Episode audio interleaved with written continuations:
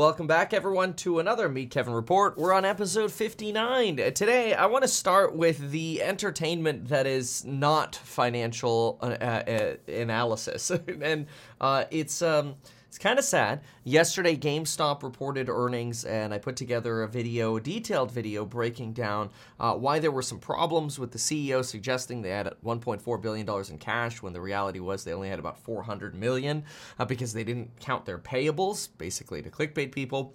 Uh, they're essentially liquidating inventory, which is fine if in theory they're going towards a sort of Web3 development aspect, but wait a minute, they have no R&D for Web3, they have no costs for Web3, and they've been liquidating their sale of digital assets. But what I think is most disappointing is when you actually and, and I did this after after I posted my video, somebody left a comment and they're like r slash superstonk, and I'm like, okay, I, I wonder what people could possibly be saying uh, at uh, r slash superstonk. Now I haven't gone to that uh, Reddit before, but uh, uh, now we're going to, and we're going to be very brief about this so we can get to talking about the Fed and things that actually matter. But uh, let's just say it's a little disappointing.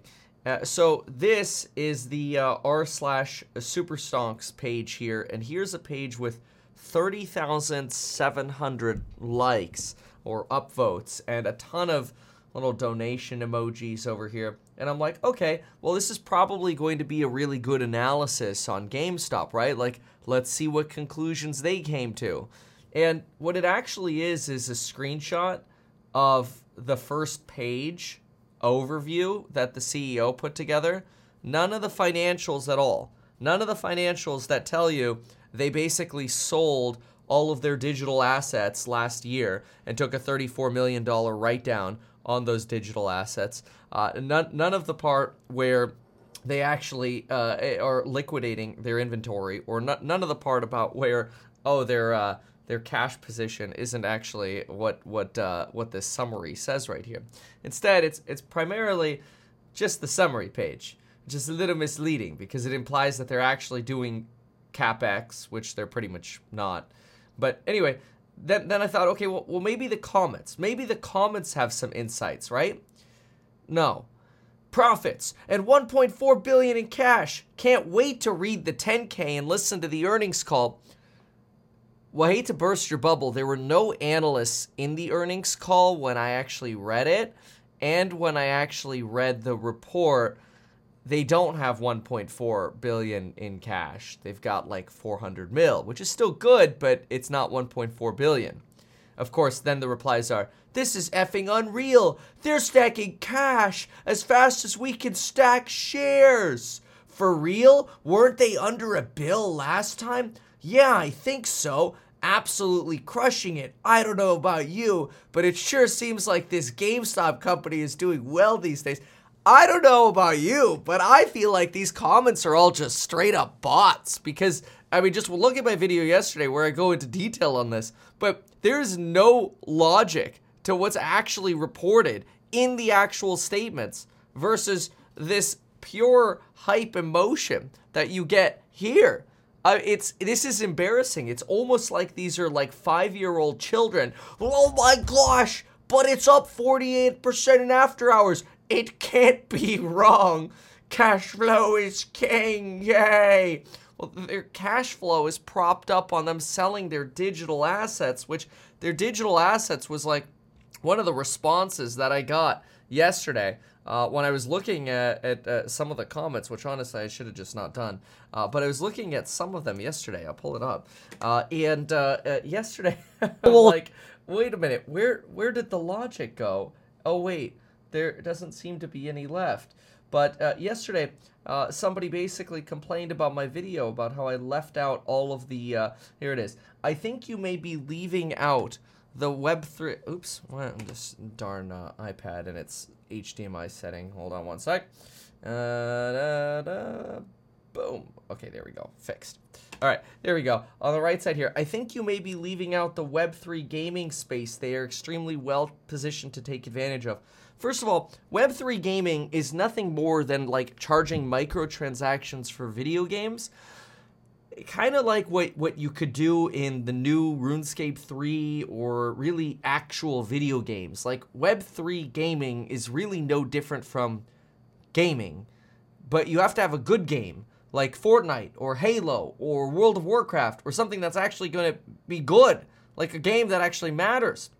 Otherwise, they all just tend to be games that prop up a, a, miscellaneous crypto token and end up being a scam, hackable, fraud, or all of the above, not to mention any names, Axie Infinity.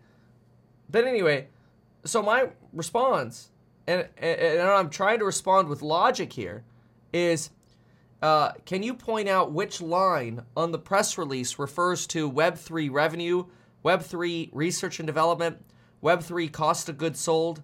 There are none.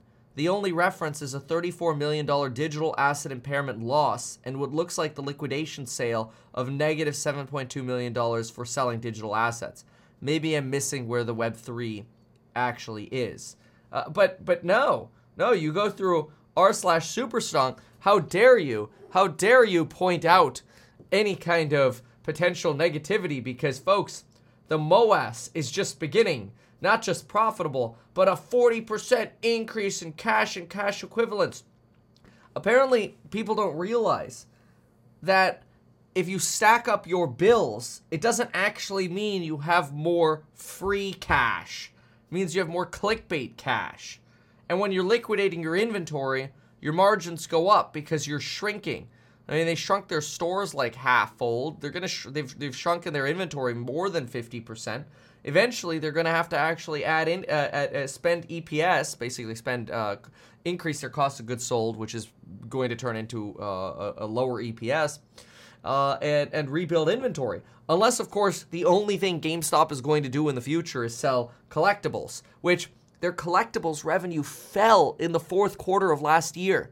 Like people are like, but Kevin, they're gonna sell more collectibles, and I'm th- I'm looking at the numbers. I'm like, dude, the there is no mention of NFTs other than one time in a disclaimer on the document. Usually, if you actually actually think you're selling money or making money from something like NFTs on a, on an earnings statement, you don't just say down here in a disclaimer that the company has unique risks and challenges related to content moderation and control from peer-to-peer NFT marketplaces.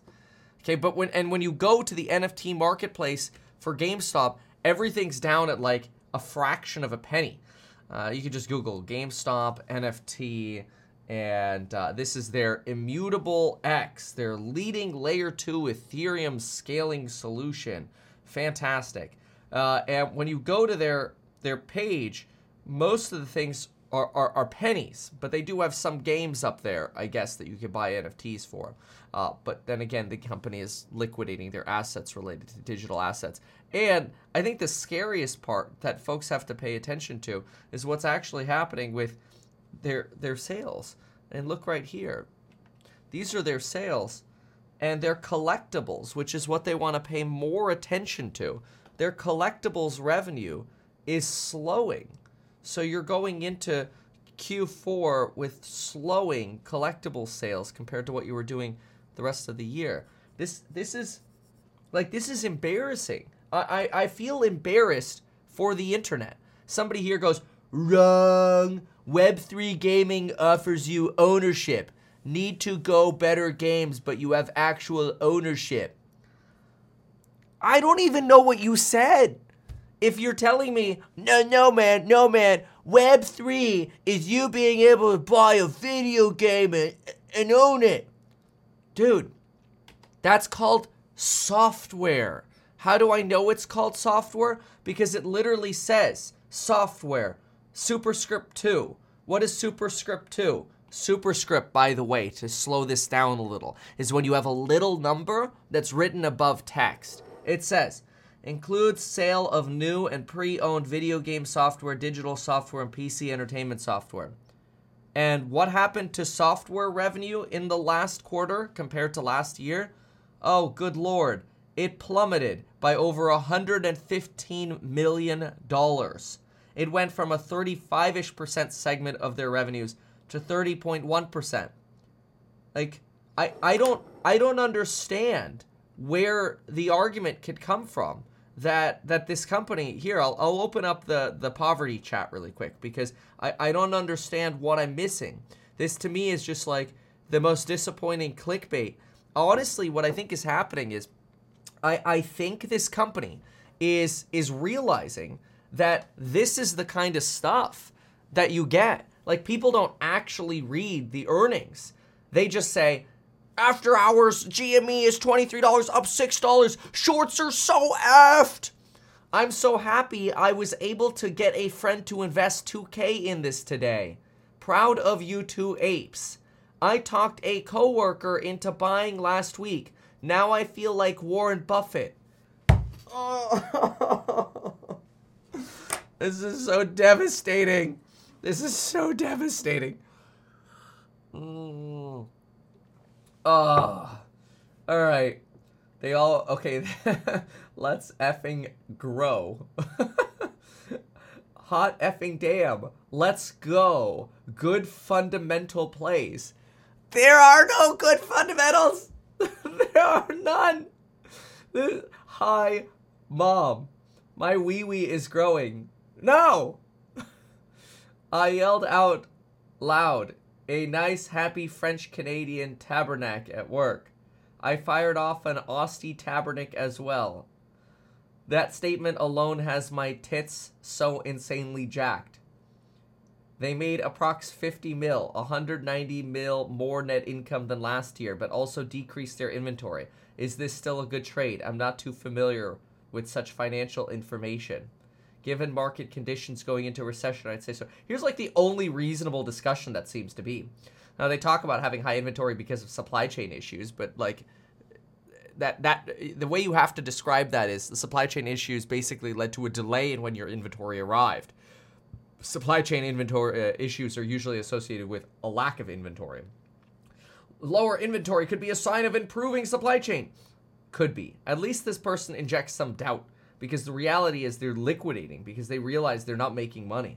They're only making money because they're taking impairments uh, and they're liquidating and not buying new product. If they look, here's here's the thing: this company was not even profitable if you go back to 2019, 18, or 17. Uh, look at the last annual reports; it's just oh, it's all losing money. They've been liquidating for years. That doesn't make sense. All right, let, let's see. Uh, we're gonna we're gonna move on here in just a second. Why is GMA in a, in a lot of small cap funds?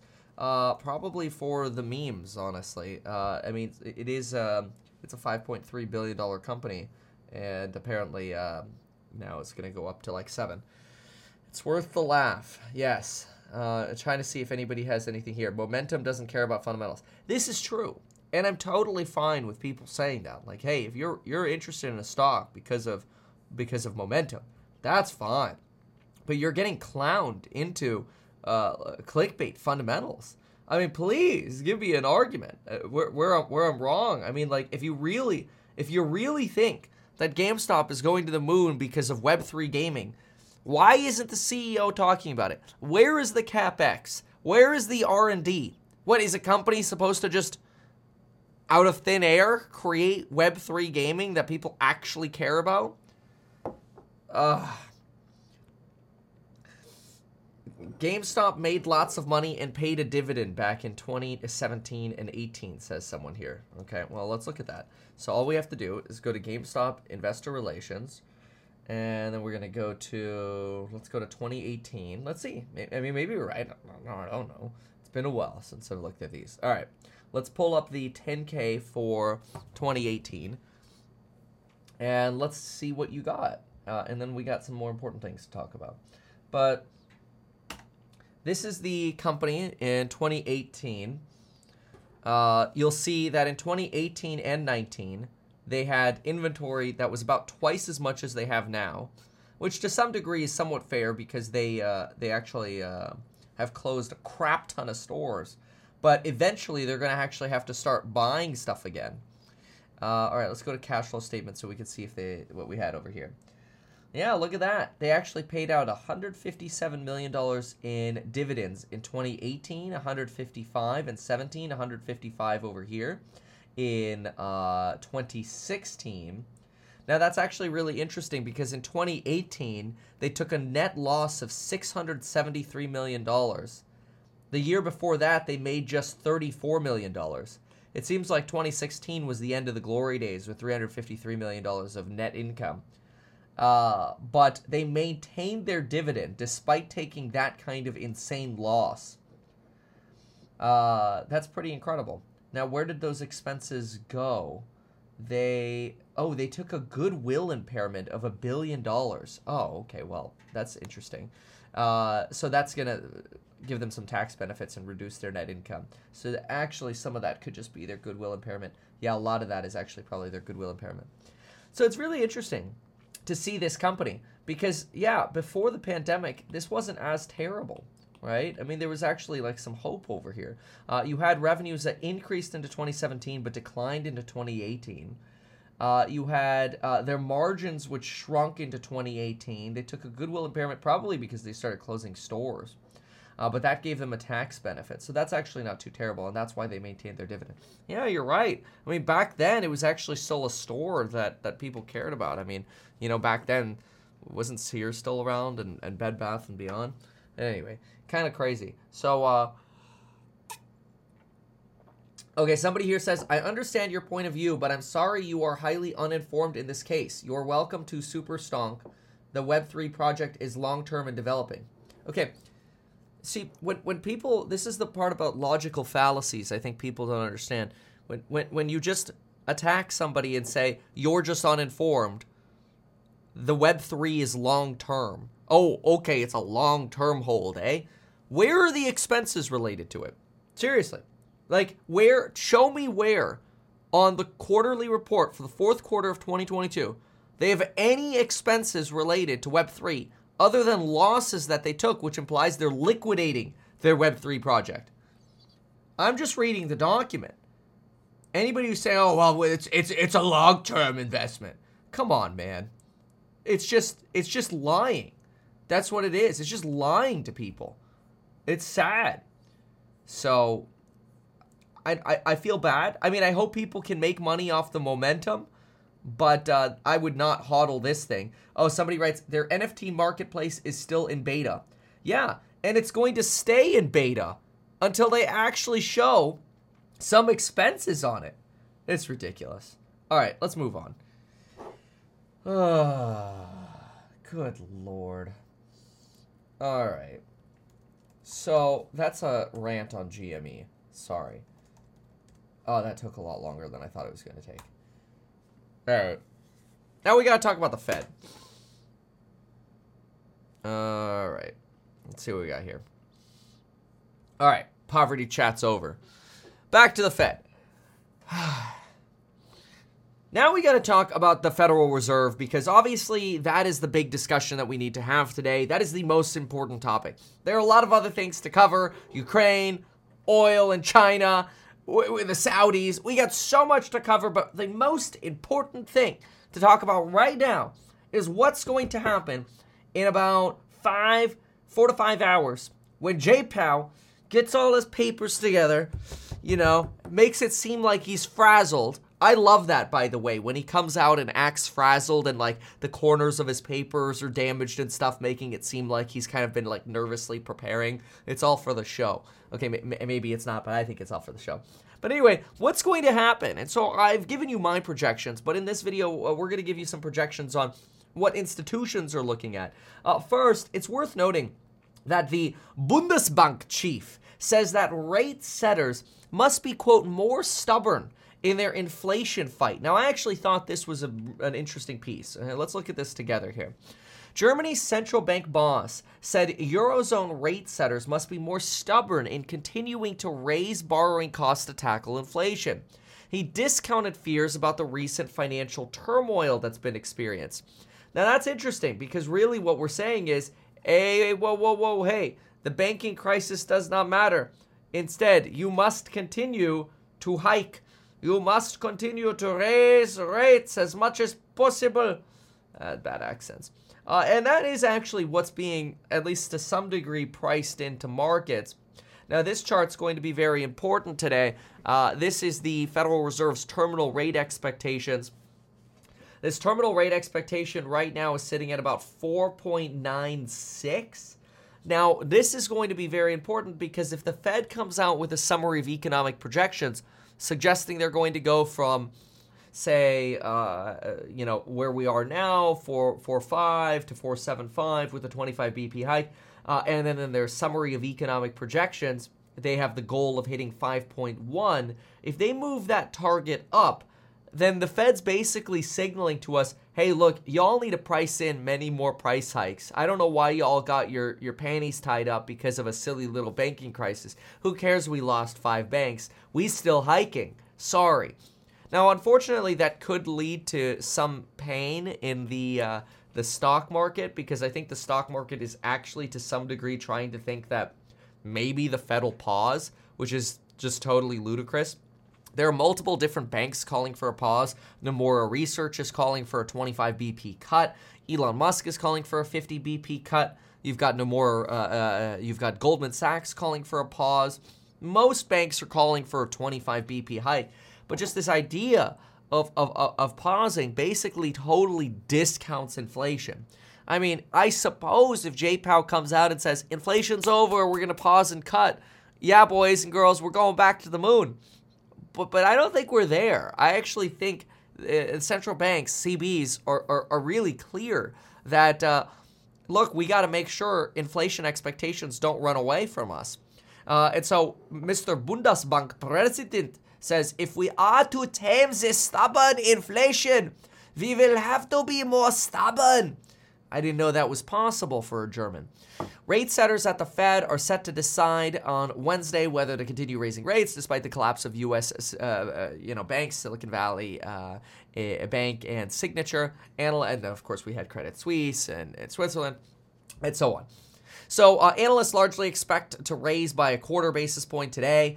Uh, they talk about how the banking system is resilient in Europe, and much the same is being talked about in America. That this is not uh, another 2008, uh, and instead we just have to basically focus on getting inflation down. That that is going to be the most important fight.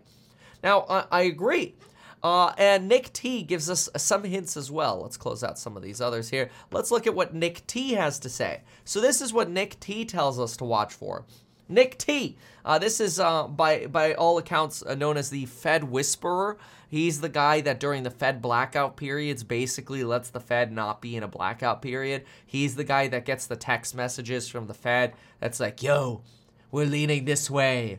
Write the story." So a lot of people actually refer to articles from Nick T as kind of like a hint from the Fed so they can increase their messaging to the public even though they say they don't message the public. I don't know, it's wild. Anyway, the Fed faces one of the thorniest policy decisions in years on Wednesday whether to lift interest rates again to fight high inflation or hold them steady amidst the most intense banking crisis since 2008. We got some more research that we're going to dive in on this, including from Bank of America, which we'll talk about in just a moment. Uh, but anyway, uh, this li- I will be live streaming this at 2 p.m. Eastern and 11 a.m. Uh, California time. The video is already up, so you can go click it, remind if you want on it. But anyway, Nick T says the Fed has tried over the past year to telegraph its rate moves to avoid surprises, but hasn't confronted an abrupt and f- uh, fluid crisis on the eve of a policy meeting.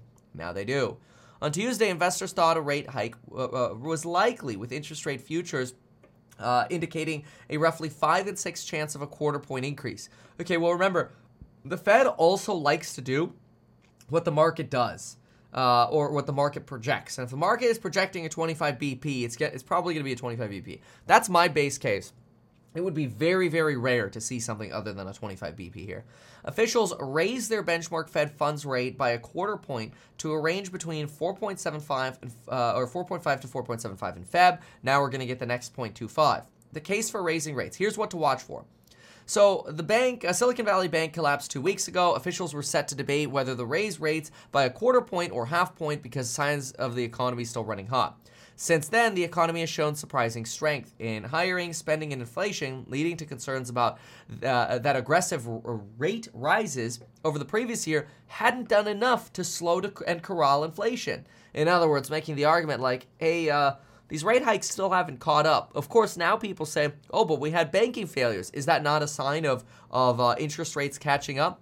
maybe to some degree because you had some banks with very, very poor risk management procedures.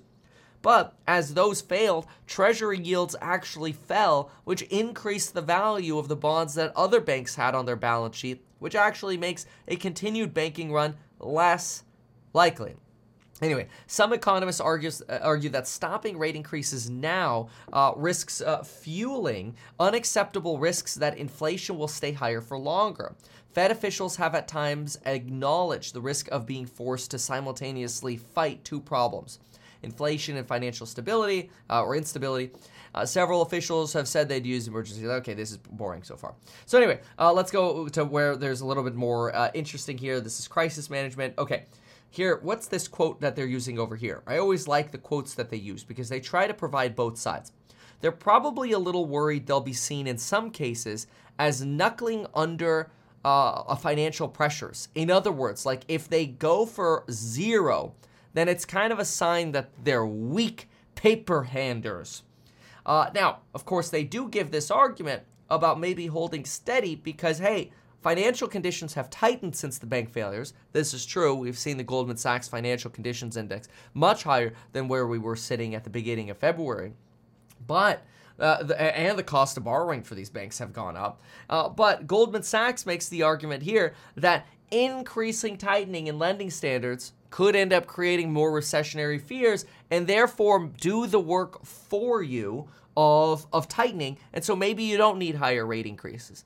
Now, yesterday, T.S. Lombard had a good piece. They actually said that a Fed uh, or, or the tightening in lending standards is probably going to be similar to somewhere around 0.75 to 1.5 percentage points in hike in, in rate hikes. Goldman Sachs put that number at only about 0.25 to 0.5. I actually agree with T.S. Lombard more. Here's that piece. Let's look at this piece together. So the 2008 PTSD versus the ghosts of the 1970s. So they talk about uh, basically things being broken and this new era of no longer having permanent zero uh, lower bound uh, interest rates, which are a great time to sort of expand risk. But what you have here is uh, it, it, they talk about how the U.S. is acutely susceptible to monetary tightening, uh, and that's why we're seeing these banking failures. And we have to realize that these banking failures are going to tighten lending and, and bank fears so much that the first thing that happens is people stop uh, getting yield on their deposits or as high of a yield on their deposits as they could potentially at new banks or fintechs. There's a reason for that. You might be wondering, why is it that the legacy banks don't pay me a yield like the fintechs do?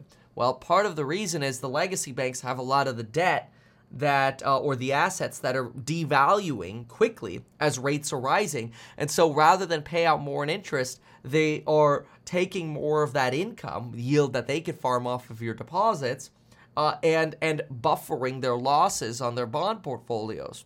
But in doing so they're actually driving their depositors out of the banking system and into just buying treasuries themselves to increase their deposit yields which is a good point now, they here talk about how this is not going to be another 2008, which is another argument for the Fed just maintaining their 25 BP hikes. Uh, but they talk about here, and I think this was really neat.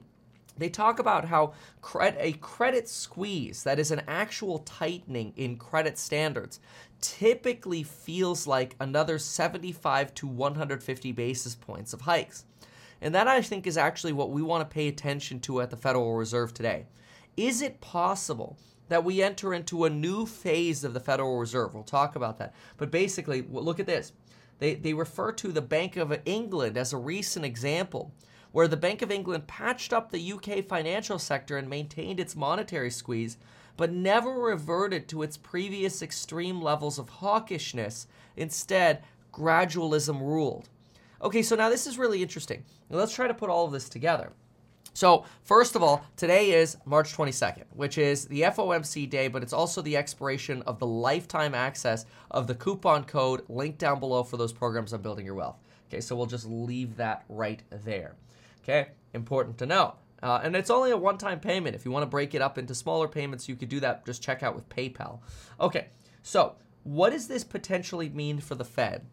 Well, if the Fed hints in any way that we're going to do 25 BP now, but tighter lending standards could affect the market the way TS Lombard thinks, get this, could affect the market 75 to 150 BP. Well, what does that effectively mean? That means we could have a lower bound uh, in March. That's with a 25 BP hike of 4.75. But now, if you add in tightening, with tightening, because banks are freaking out, you could actually be at a rate of 5.5 to 6.25% without actually being there. Think about that. If the Fed hints this today, they could be signaling, hey, we don't have to do as much anymore because the banking system is going to tighten and effectively do that work for us, which basically means the Fed could be at a 6% effective rate thanks to the credit squeeze they're creating while pausing after the next 25 BP that we're expecting to get today. That is also very interesting because, in my opinion, if rates were effectively 5.5 to 6.25, we would effectively I would call it an effective guarantee that we're hitting a recession if if we have rates this high. And if the banking crisis tightens lending this much, then that's where we're walking. So what could that then mean for the way the Fed talks to us? Well, as T.S. Lombard says, gradualism, which is basically a way of saying, uh, I, I, would call it uh, softly acting like a hawk with hikes and seriousness on inflation, but mostly being dovish. It's kind of like a change in tone. And uh, T.S. Lombard makes a really good argument here that, hey, look, this credit crunch could hit us so badly that who cares what banks say about what happens today?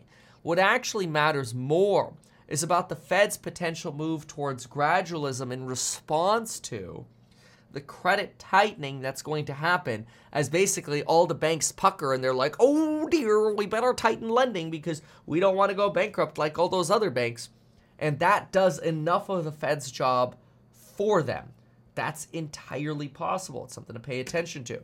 Now, we'll look at a Bank of America piece as well here, uh, but I think we should quickly get the Goldman Sachs Financial Conditions Index. Uh, let's get that really quick just to see how we're doing going into the meeting. Uh, Jay Powell looks at this chart. I'm 99% certain.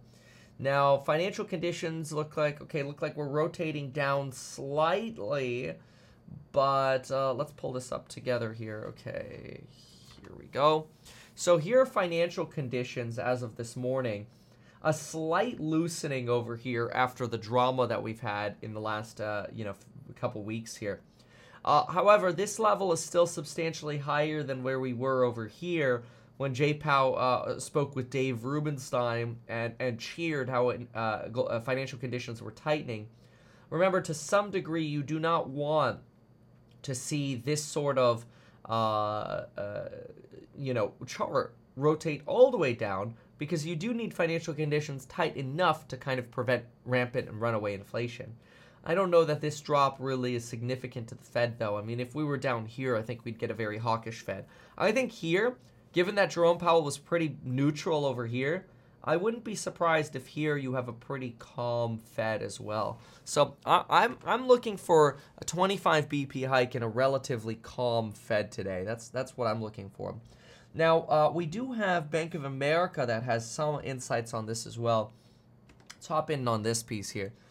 So, what's next for growth and inflation? And are there going to be second round effects? Blah, blah, blah. So, let's just look at some of their summary answers here. So, the first thing they talk about here is if regional bank issues are ring fenced, tightening lending standards and a slowdown in credit creation would be consistent with our baseline outlook for a mild recession in the U.S. later this year. They've been calling for like a Q3, Q4 uh, recession here. Our bank research team believes the Fed will impose stricter liquidity and cap requirements on a larger subset of banks, leading to tighter lending standards. More pronounced financial stress could lead to Fed cuts and even a return to the zero lower bound if stress spreads. But this is not our base case. It's actually what the bond market has been pricing in for a while that we would actually end up seeing somewhere around 500 basis points in rate cuts by the time this cycle is over. That would put us basically right back at zero. Now, a lot of people don't think we're ever going to go back to zero, that we're never going to see those low rates again, that it's going to take a very long time to get inflation down. Uh, I, I'm a little torn on that. I probably lean more like 60 40, maybe even 70 30 towards the idea that, oh no, we're going back to zero. And not only are we going back to zero, but we're probably going to start knocking on the door of negative rates uh, in, in the future. But we'll see. Mostly because of the deflationary impacts of uh, uh, um, AI, autonomy, and otherwise. With money markets now yielding 4%, are we worried that money will flow out of equities and into higher risk free yielding assets? Well, my answer to that, before I read their answer here, is my answer to that is I think that's already happened. I think people have already thought, why would I invest in stocks when I can get 4% risk free on treasuries? Uh, and the answer here is simple.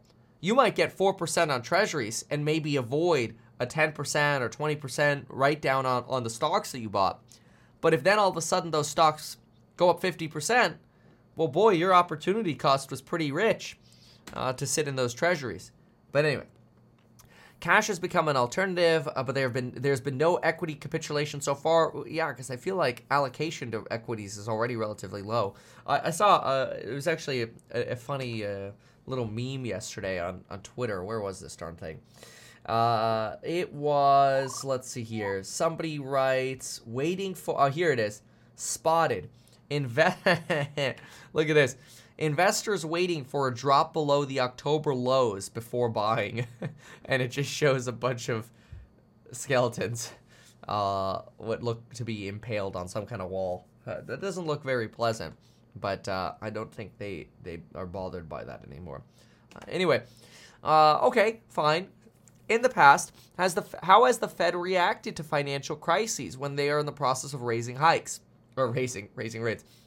Following the 1987 stock market crash, the Fed cut rates and then raised them again as things stabilized. Ethan Harris believes the Fed can address financial stability and inflation with their varied policy tools and concerns uh, that uh, that they can't or overdone. I don't think. I mean, this is a suggestion that Goldman Sachs is making as well. I think it's so wrong. I, I think there's I would I I'd, I'd bet a good chunk of money on this. I think there's almost no chance the Federal Reserve pauses and it keeps going. If the Fed pauses, they're done. They're done. A Fed pause means they're done. Because they've said a million times, we will not repeat the mistakes of the 70s. The start stop uh, uh, uh, uh policies of the 70s. So it's very interesting. Uh, you know, you could go to Goldman. You know, they're the ones who are saying this. Here's their piece from this morning and uh, they refer to the Fed's response to the 1966 credit crunch, 84, 94, and 98 collapses. Uh, and they look at these, but basically they say here beyond the immediate response, the Fed eased monetary policy further in two episodes where it initially eased, resumed hiking in an episode where it initially paused, and continued to fi- hike further in an episode where it initially hiked despite financial uh, stability concerns. I believe they're going to do the yellow section here, which is just keep hiking even in the face of financial stability concerns. Overall, the historical record suggests that the FOMC tends to avoid tightening monetary policy in times of financial stress and prefers to wait until the extent of the problem becomes clear, unless it is confident that other policy tools will successfully contain stability risks. Well, and I bet I guarantee you a 99% certainty. That's exactly, exactly what the Fed is looking at today. They are looking at this and saying, look, we have a buy the Fed pivot facility. It's the bank term funding program. We have the buy the Fed pivot facility. We did our job. Then we added to liquidity in US dollar swap markets throughout the world and we again did our job. We got tools. I, I guarantee you he's gonna say this. We got tools on our tool belt, bro. We's using them. But rate hikes are important to contain inflation because that remains our number one fight. Uh, yeah. So, in other words, they're to make this argument, my thesis, that we have stability. They're going to send this confidence today. We have stability. Now we need uh, financial stability, right? So that that's we have financial stability. So instead, we're going to focus on maximizing jobs and stable prices because that's our dual mandate. Financial stability is kind of like their third mandate. Uh, well, actually, it might be their primary mandate, and then you have this dual mandate thereafter. Either way, because if financial stability goes actually wonky, the other two issues go away. They'll do whatever they need to do to maintain financial stability, even if that means lots of job loss. But uh, yeah, I don't, I don't, I don't know. I, I, I just don't jive with the arguments that uh, you know we're we're gonna start stop here. So I I'm actually bullish on it. I'm bullish on 25, and I'm bullish on a dovish Fed. I'm happy about that. I think the the scariest part where we could get rug pulled today uh, is a you not using the coupon code link down below because you pay once and you get lifetime access and you're guaranteed to get the best price. So I, I don't know why you wouldn't. You get to join me in Fundy analysis uh, and uh, Q and A uh, or real estate analysis. Every, oh, there's so much we do. It's great. All right, so here's the dot plot again. Well, the SEP. Uh, the dot plot is one of the other pages. It doesn't so terribly much matter. Uh, I suppose since I mentioned it, I'll pull up the dots for the people who care about the dots. This is what the dots look like. Oh, you know what I should do? I should make my projection over here. I like making these bets. Mm-hmm. Somebody is asking me, how come Kevin is not introduced to espresso? So sometimes when I land at uh, airports uh, and I need something really quick, or no, usually when we're about to take off at airports, I'll have an espresso because the plane takes off so fast that it kind of like jerks uh, your, your coffee back and then you spill. I've done that like three times. So I, I'll have espresso. The problem is, espresso gives me a massive stomach ache. It's just too concentrated, too acidic, or whatever. So, so I, I know espresso. And I like it, especially you go to like Italy or you have some, you know, Cuban coffee, which is really espresso, I think. Uh, anyway, okay, so so this is the dot plot projection from December. Okay, I'm gonna I'm gonna draw my dot plot projection for for this year. Okay, so this is gonna be midpoint target range for the Fed funds rate uh, in 2023. So this is the end. Let me make sure it's the end. We'll go through these really quickly. Oh, here are all my drawings from last time. Okay, so here it says, yeah, okay, it's the end. Uh, median, long run. Uh, is it the end though? See, that's actually interesting. Is it the end or the peak that they write over here? Uh, it's the projection for the year. Usually that's what they expect the year to end in. I'm pretty sure these are year end. But for, let's see, central tendency, three highest, lowest, long run, uh, Fed, one participant did not submit based on adjustment monetary policy. Fourth quarter. Oh, here we go present changes from the fourth quarter of the previous year to the fourth quarter of the year indicated. Okay, Q4. It's Q4. So let's go back to the dots. So where do we think rates are going to be in Q4? Okay, so now this is going to be interesting. When the Fed does this, it signals uncertainty.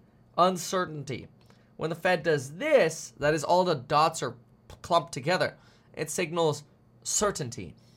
I think what's going to happen is how many dots do we have? 1, 2, 3, 4, 5, 6. That's uh, 7, 8, 9, 10, 11, 12, 13, 14, 15, 16, 17, 18, 19. Okay, and then one person didn't submit. Okay, so 19. So 19 dots this time. How how would I revise this? Well, I would probably go as far as saying uh, for Q4, I'm going to go, I'm going to put 5 right here. I'll put 2 right here. Uh, I'll actually put, uh, let's see, that's seven. I'll put four over here. Two, three, four. Actually, I put five over here. That's 16. Uh, and then I'll put another four right here. That should be added up. But this is this is the kind of dispersion that that I would think of. I, I think we're we're going to lose this higher end in consistency. It's possible. It's possible you end up having like one lingerer up here but I think you're going to lose the high end by Q4. Remember, this is Q4. right? So you're gonna lose the high end, and uh, and, and you're gonna shift this whole box basically down um, as much as half of a percent or so. So we'll see. That's uh, that's my take. Kevin drinks energy drinks. Uh, uh, no, I don't. Those are very bad for you. I used to, uh, but not anymore. So anyway, those are my projections on the Fed. Updated just a few hours before the Fed meeting with all the latest goody two shoes. All right, next up, what do we got here? We got a, a little bit of news. Looks like SoFi is increasing their FDIC limits. I are they just doing this with multiple different banks, or how are they doing it? SoFi, SoFi press release. Let's see what they're doing. Uh, SoFi, SoFi, SoFi, SoFi, SoFi. Be interesting to get some kind of press releases from them. Uh, maybe I'll go to investor relations. Investor relations. SoFi investor relations. Yeah, somehow they're in, they're they're suggesting, oh, our FDIC insurance is up to two million dollars. Yeah, here it is. They have it updated on their website now. SoFi Checking and Savings offers access to up to $2 million in FDIC. What is this, with multiple different accounts, or are they just clickbaiting here? Uh, $2 million FDIC insurance increased from the industry standard of 250 per account. Okay, what's their asterisk? Funds participating in the FDIC SoFi insurance network are deposited into deposit accounts at participating banks, which are insured. Oh, clickbait! Clickbait! SoFi clickbait! Clickbait! That's ridiculous. This is this is like old. Everybody does this, man. This is no different than what Robinhood does. What they're basically saying is, hey, uh, we'll just anything you have over 250k, we'll just siphon off and put it into another bank. And then that way, because it's at another bank, you'll get more FDIC insurance. And we'll do that up to four times. So you get up to, you know, 250 with us, 250 at three other banks, I suppose. So that's old news. Like that's not even news. That's clickbait. That's clickbait. Uh, because other people have been doing that forever. M1 Finance was one of the early ones to do it, along with Wealthfront. Robinhood does it all day long. Like, it's like it's like cheating. Yeah, exactly. Upstart says it's like cheating. It is. It's clickbait. Come on, man. Uh, it's it's marketing is what it is. That's exactly what it is. Yeah. So wh- whatever, whatever. What's uh, what's the Robinhood savings yield these days, by the way? Because Wealthfront's 4.05. You've got oh 4.15 with Robinhood Gold right now. Ooh, juicy. it's just ridiculous. The amount of clickbait just bothers me. All right, what do we got now? We have Carvana has an update. Carvana investor relations. So what do we have at Carvana? Carvana announces, ooh, Private exchange offer relating to existing notes. Okay. How are they not bankrupt yet? All right. Carvana is a leading e-commerce platform for bu- yeah, right, for buying and selling cars. Okay, Carvana announced that it has commenced exchange offers for existing notes for an aggregate principal of up to a billion dollars. Oh, wow uh, subject to increase or decrease of new 9 and 12% cash slash slash PIK toggle senior. No, no, no, okay. So basically, they're raising money at 9 to 12%. Well, it's no surprise that they have to raise money. They're like so out of cash. I mean, the last time I looked at their fundies, they were basically knocking on the door of bankruptcy. Uh, and then they came out with the poison pill as well. It's just a disaster. Uh, but yeah, their their their earnings are very very scary. Uh, they're losing money like crazy. We can look at some of their recent their recent earnings here. Let's look at that. So if I just quickly uh, SEC filings, let's grab this here. Annual report to shareholders, uh, current report. How about give me a, give me like a, give me your annual report. There's your annual report done. Yes, it is. Annual report. Here we go. All right. Let's see how much why why they needed another Billy here. Probably because they ain't got no dollars. Ah, the report must be so bad it crashed my iPad. oh, that's just wrong. It's just wrong, Kevin. You can't say such things. All right. Carvana. Cardetta. It's like Opendoor. When are you zombies gonna die? All right. So here's their cash flow. Oh, good lord.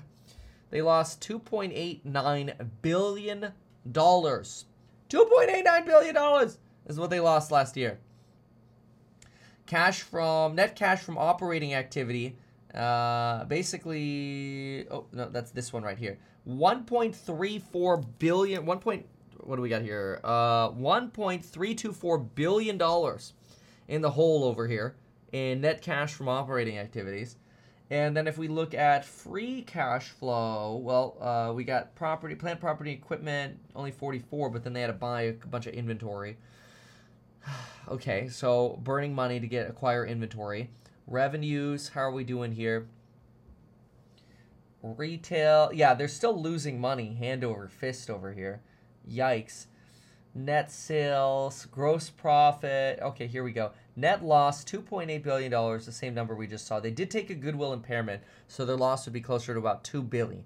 A 2 billion loss is, is more of their actual loss, with about just over a billion bucks in negative free cash flow. And this company has how much money do they actually have?